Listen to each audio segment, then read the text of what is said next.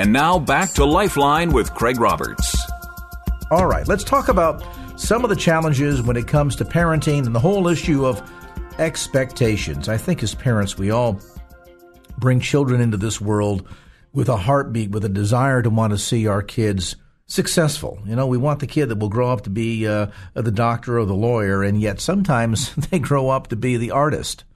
And in that comes a sense of disappointment we have as parents. Then, too, beyond the notion of our ideals for our children not necessarily matching their ideas or their goals. Then there's the sense oftentimes you hear of parents who try to live vicariously through their children. Yes, we want a better life for our kids. Sometimes we want our life or the life that we thought we should have had growing up ourselves for our kids. And then the frustrating level comes in when, as parents, we try to raise perfect little children, and yet they turn out to be less than perfect. Is that a fault of less than perfect parenting? Let's find out as we are encouraged to, quite frankly, kind of uh, rethink our thinking and um, realize that we need to love our kids for who they are. We no more need to worry about perfect kids. Jill Savage is the co author of this new book. And Jill, great to have you on the program. Thanks. It's great to be with you. Jarrell can't. There? Ah, there we are. Sorry about that. I my headphone for some reason suddenly failed on me. Jill, let's talk a little bit about first some of the ideals that parents bring into this job as parenting. You know, I, I, think the the notion that we want a better life for our kids. I mean, that that stands to reason. Um, oftentimes, we want our see our kids grow up to uh, to have better opportunities or be more access, successful, either economically or or socioeconomically than than we were coming up as our kids. And yet, suddenly this goal toward creating these perfect little people can become very frustrating, not just for ourselves, but also for our kids. It really can.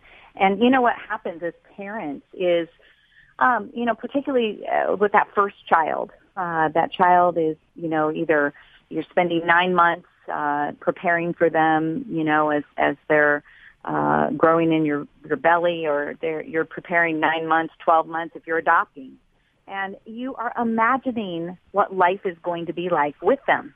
You're imagining what they're going to be like. You're imagining what they're going to like and the things that you're going to do together.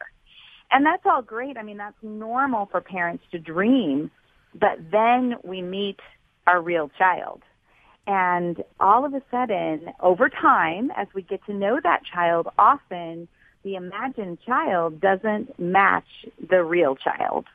And so at some point we really have to separate those out and we have to embrace the real child that's in front of us who may not look anything like the imagined child.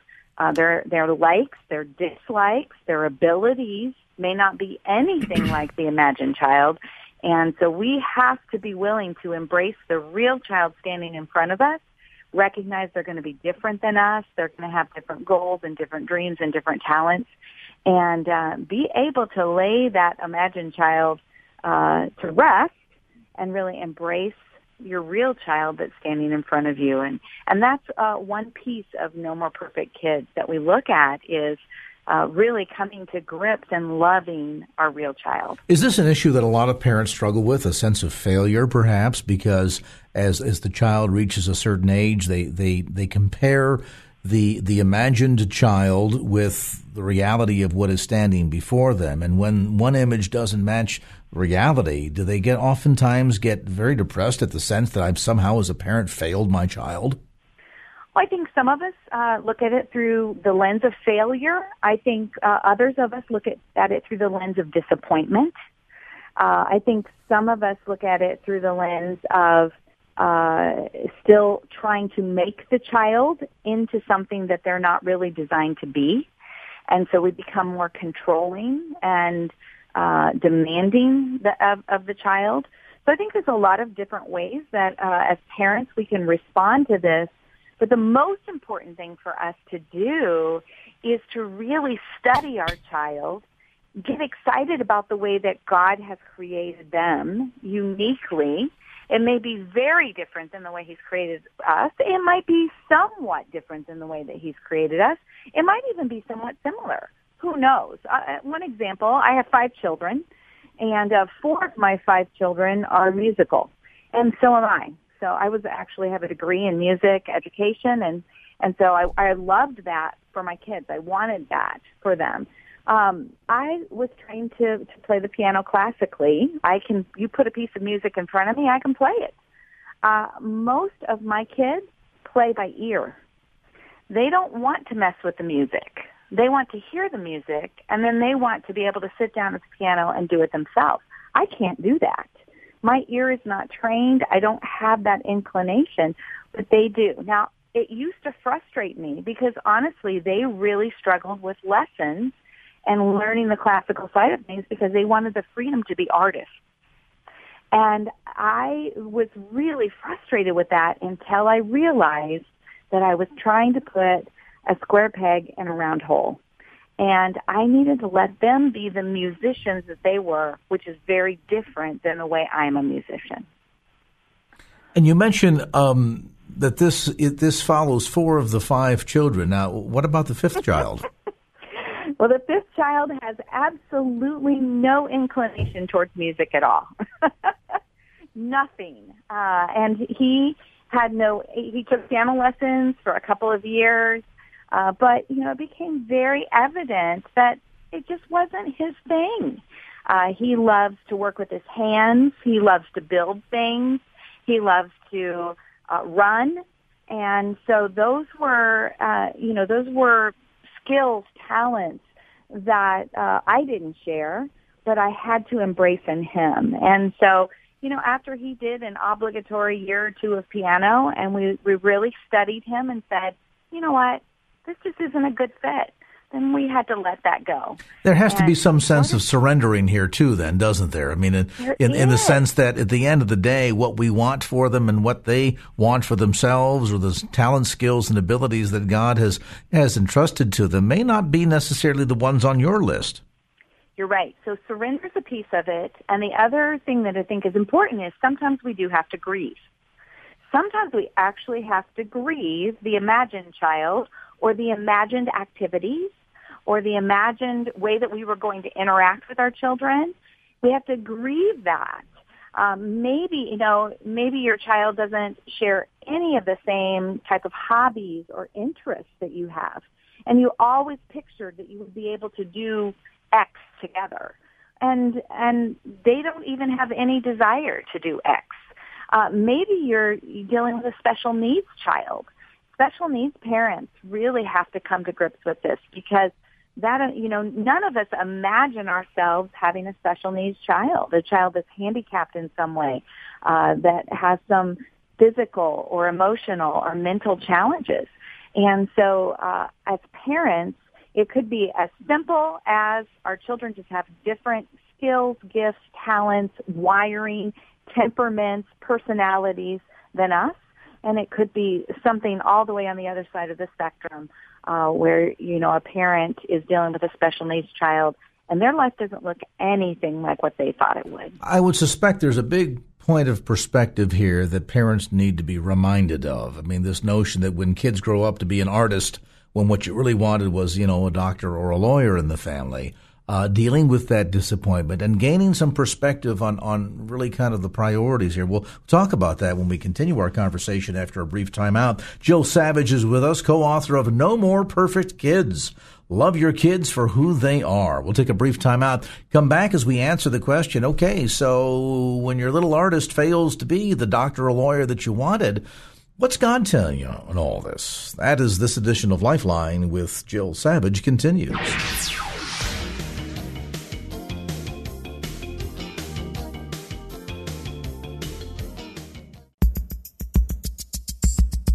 And now back to Lifeline with Craig Roberts. No more perfect kids. I mean, let's just be done with it, shall we? In fact, maybe as parents, we need to admit that um, our expectations don't always line up with reality. And and the other issue here too, as we were discussing with uh, author Jill Savage, who's co-authored the book with Kathy Koch, um, called "No More Perfect Kids." Perhaps too, it's a matter of uh, prioritizing, and by that I mean, uh, Jill. Perhaps the frustration here is we look at them as our kids. You know, we, we raised them, we fed them, we clothed them, we pay for them, um, we nursed them when they were sick, the whole nine yards. uh, or the whole nine months in the case of mom. and at the end of the day, we kind of treat them as if they are our own, when in reality, they were God's children first. Is that part of the issue here that we're maybe failing to recognize that God has endowed them with talents and skills and abilities, and He has a plan for their life and a calling on their life that perhaps doesn't match the one that we've come up with or conjured up in our own minds? Yes, absolutely. You know, Psalms tells us that uh, we're fearfully and wonderfully made. And as parents, our job is to discover how our children are fearfully and wonderfully made.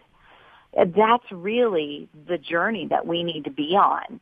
And uh, one of the things that, that we talk about in the book is we talk about the concept of um, that culturally we believe that there is something called that we've dubbed the perfection infection. And the perfection infection is surrounds us all the time. Uh, we are, uh, you know, we, we go through the checkout line at the grocery store and we see the front of magazines that talk about perfect bodies, perfect families. Um, you know, they, they give the, the, um, the perception that perfection is attainable. Uh, we watch a television show, we watch a sitcom, and a difficult issue is solved in 30 minutes. We watch a movie, and a difficult issue is solved in two hours.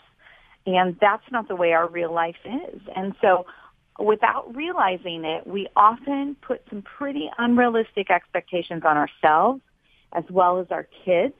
And then we leave God out of that picture mm. because we begin to make an idol out of pursuing perfection or in some way presenting perfection to the rest of the world. And I think social media adds to it as well. You know, it's, uh, you know, it's very common to see on Facebook, hey, I'm so proud of my son. He made the honor roll. You don't very often see on Facebook, well, today was such an enjoyable day. We got a phone call from the principal because of uh, something that our child did at school. You don't see that very often. So we are constantly um, comparing our insides to other people's outsides. Our our we're comparing our children's behind the scenes behavior to other people's um, you know, I would call uh, highlight reel behavior. Mm-hmm. You know, their their kids seem to behave well when they're in public, and we know what ours do behind doors as well as in public at times. So, without realizing it, we often put some uh, really unrealistic expectations of ourselves and others because of perfection infection. And then we leave God out of the picture. Well, and then there, that leads to a point that you discuss in the book. And I have to tell you something, uh, Jill. My hats off to you and your co author. Um, and you imagine down through the years, I have interviewed thousands of uh, parenting experts, uh, you know, many that the listeners are very well familiar with, you know, up to including the, you know, the Jim, the uh, uh, Jim Dobsons of the world and so on and so forth. But you bring up something in the book that I've never seen articulated in a certain fashion before that ought to set every parent back on their heels, and that is this. Um, we do a lot in terms, as you suggest, of wanting to uh, see our kids uh, be more successful at life than we were. We want them to have advantages that we did not have. Uh, we try to pass on this sense of uh, of perfection, as you suggest, that oftentimes can be very frustrating to a child when they don't have the capacity to be able to to match us in that level of perfection. We're trying to create kind of a you know Martha Stewart kids, I'll call them. You know, right. they're capable of doing everything and they do it perfectly. That's what we want, but of course we also understand that that's not reality. But meanwhile meanwhile, as we're trying to kind of force this false dichotomy, this false um, paradigm on our children, it can be very, very frustrating for them. And you ask a question inside the book that I think every parent ought to really ponder, and that is simply this. Of course, we want to say that we love our kids. And most kids, I think, if they stop and pause, uh, will say, Yeah, I know I know, I understand in my heart of hearts that mom and dad love me. That's not up for debate. Here's what's up for debate. The big question that I have that's unanswered, and that is do mom and dad like me? yes. Wow. And and the answer to that question and how our children would respond to that says so much about our parenting skills, doesn't it? It really does. and it it, it really doesn't. And it doesn't matter what we um, what we say. Like you know, it, yes, of course, my children know that I like them. The bigger question is, would your child really be able to say that? Uh, the the bigger question is, how do I make my child feel? That really says a lot about our parenting, and that's why uh, in No More Perfect Kids, we also give parents the antidotes to the perfection infection. And those antidotes uh, spell out the acronym CLAP so that we can celebrate our kids. We can clap for our kids and see is compassion, to see the world through their eyes, to build a bridge into their reality to have a sense of compassion and empathy for them. And this isn't um, about a popularity contest. I mean, some parents would say, now, wait a minute, Craig, how dare you suggest, you know, my job is not to be a friend to my child. I am there to be their parent. I have to be able to be the one that will give them guidance and correction, draw the line in the sand when need be, provide discipline when necessary. I am not so concerned about whether or not my kids like me or I like my kids. It's important that they know I love them, but I, at the end of the day, have to be the parent. And while all that is well good and very accurate, there is this little subtle thing going on where the child can walk away as you're as you're pushing this sense of, of your perfection on them and trying to create a child that lives up perfectly to your standards, that a child can walk away readily and really really have a big challenge here emotionally, thinking, I know mom and dad love me, but you know, I I didn't turn out to be the lawyer that they wanted to be, but I'm a really good artist, so I guess maybe they love me, they just don't like me. Wow, what a what a burden that is to carry as a child. It really is. It really is. And you know, I I mean, I am a firm believer parents are not designed to be their children's friends. I mean, all the things that you just said, I would absolutely agree with. Uh, before I got serious about ridding myself of perfection infection parenting, I was a buck up mom. Buck up. Move on. Life, sometimes life's hard. I was just a buck up mom. I didn't have a lot of compassion. I didn't have, now I, I gave my kids direction. I gave them uh, certainly a structure in their lives, but I didn't really know them. And that's where, that's what we're talking about in No More Perfect Kids is a balance between that. Uh, certainly being the disciplinarian, being the leader of our children, but balancing that out with truly knowing our children. Well, and you know, that leads also to an important question that we can uh, elaborate upon when we come back after a brief timeout, and that is, parent, ask yourself this question. Is the, the time in your relationship with your child when you give them the most attention just the times when they're in trouble? Ponder that as we'll take a time out and come back to more of our conversation. Jill Savage, the co author of No More Perfect Kids. Love your kids for who they are. We'll take a brief time out, then back with more as Lifeline continues.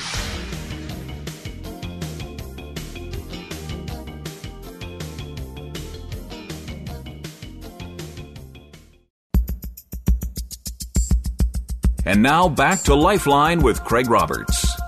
Back to our conversation. Okay, here's the big question for you, parents, and that is simply this Do your kids tend to get the most attention when they're in trouble? And what are you doing the rest of the time? Addressing that question. The book, No More Perfect Kids. Love your kids for who they are. Co-author Jill Savage is with us. And, and Jill, what about that? I mean, I know that we live very busy lifestyles and oftentimes both parents are working and we're running to and fro. We got jobs to maintain. We have houses to, to take care of, grocery shopping to do. Got to get the kids to uh, everything from band practice to soccer practice and everything in between. And then we, we think we're giving our kids a lot of attention, but then the, the real one-on-one attention seems in some cases to only really excel when they're in trouble. Uh, it's true, and I think it's an easy way, an easy place for us as parents to to fall into.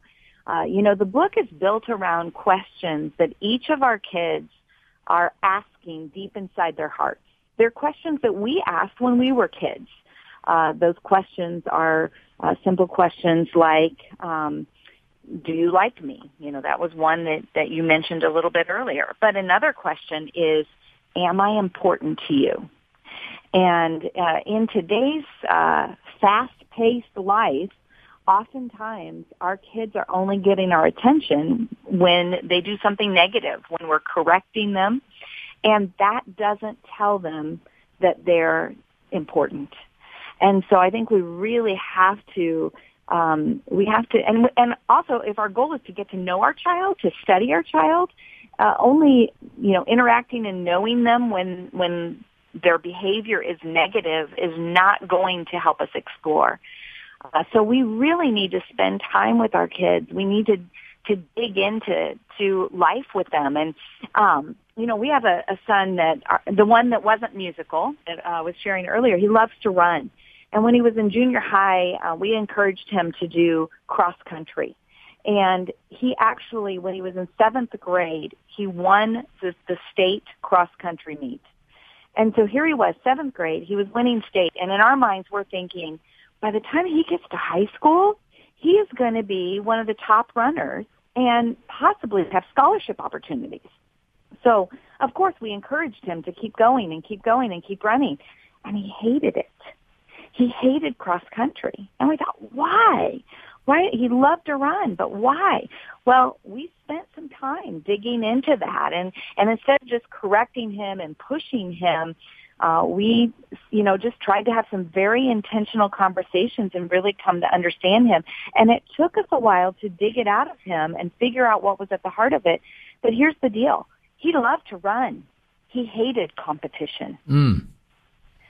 This is where knowing our child and knowing their heart and, and having compassion and love and acceptance and perception. Those are the uh, four antidotes to the perfection infection. So perception is that we're really perceiving or trying to perceive or paying attention to what's going on on the inside of our child's heart. How do we know, though, when to push and when not to push? Because there's another example out of the book that you share with uh, one of the four musical children whom you encouraged to take a semester of choir. And I understand that he went into that thing kicking and screaming all the way and uh, a couple of days into it said, forget about it, I'm not going to do it, and all these fights, and you insisted he had to complete at least one semester, and slowly, all of a sudden, he's coming home and talking about new friends that he met in choir practice, and they're going to be traveling here to do this, and before you know it, uh, this became, as you suggested inside the book, one of the highlights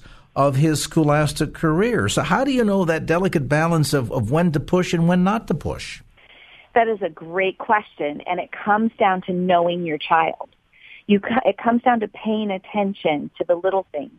That same child, I also share a story in the book that that same child wanted to play football when he was in sixth grade, and the only place you could do that was on a community team, and so we made arrangements for him to, and we couldn't imagine. He didn't seem like the football type, but he wanted to play football.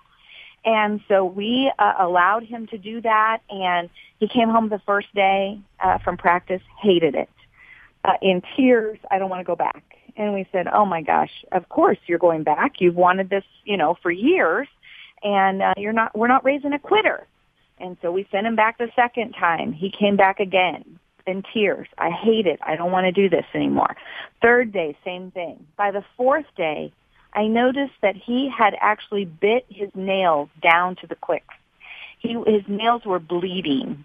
This child was so emotionally uh, overwhelmed and distraught with the possibility of going to that football practice that I remember the day that my husband and I said, "Oh my gosh, this is not worth it. This is not worth it. It's it is stressing him out in a way that is unhealthy. And we actually allowed him to quit. So then several years later, of course, when we required him to take the music class that he didn't want to take, uh, we didn't see that same kind of stress. We saw his will, and he was not happy that we were requiring him to take choir. Um, but you know what? He eventually uh, grew to love it, and we thought that that would be the situation. So I think it comes down to paying attention to your child, really knowing them. And we could have just kept pushing him to do that football. And who knows where we would have been with him emotionally, uh, because it was obviously stressing him out in, to, a, to a place that was actually unhealthy. But I think it comes down to really paying attention to the little things, to what's going on on the inside, uh, to having those conversations. You know, our kids tend to like to talk at bedtime. And for parents, most of us are like, I want to just tell you good night, kiss you good night, and go to bed because I'm done. You know? Yeah. We're just done at that moment in time. And that's a lot of times when we get to hear our kids' heart or they'll share something.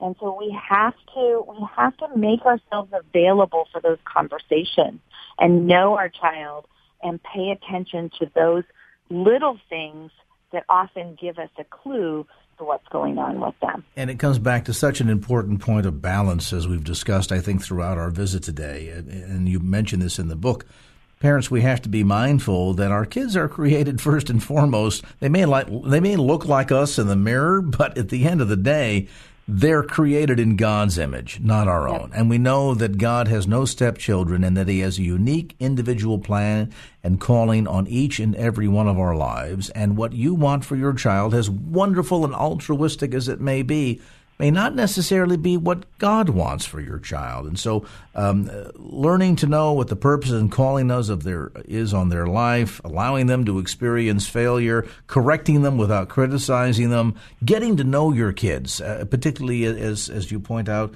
Jill, the difference that it makes when we know as a parent when we should push and when not to push can make all the difference between um, not creating maybe or, or, raising perfect kids, but certainly happy and successful children. And that, I think, at the end of the day, is the most important thing.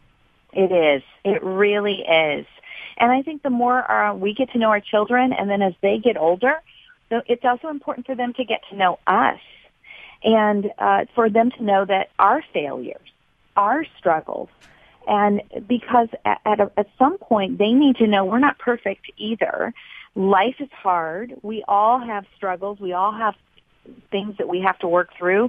Uh, failure is a normal part of this living experience. And so the more we help our kids know that those are normal things in their life because they're normal things in our life, that also gives them permission to not try to be perfect, but to embrace the what I call the perfecting process that God has all of us in because we mature best through our failures, through our struggles, through coming to know ourselves. Yeah, and, and that's the perfecting process. Indeed, so, and and of course that perfecting process is one that God largely works out. And so, at the end of the day, parents, you can have a deep sigh of relief here. No more perfect kids just loving our kids for who they are. The new book, by the way, you'll find it uh, bookstores throughout the Bay Area. Amazon.com has it as well. It's published by Newt Moody, and uh, our guest today, the co-author Jill Savage. Information too on Jill's website at jillsavage.org. That's Jill J I L L jillsavage.org. And our thanks to author Jill Savage for being with us tonight on this edition of Lifeline.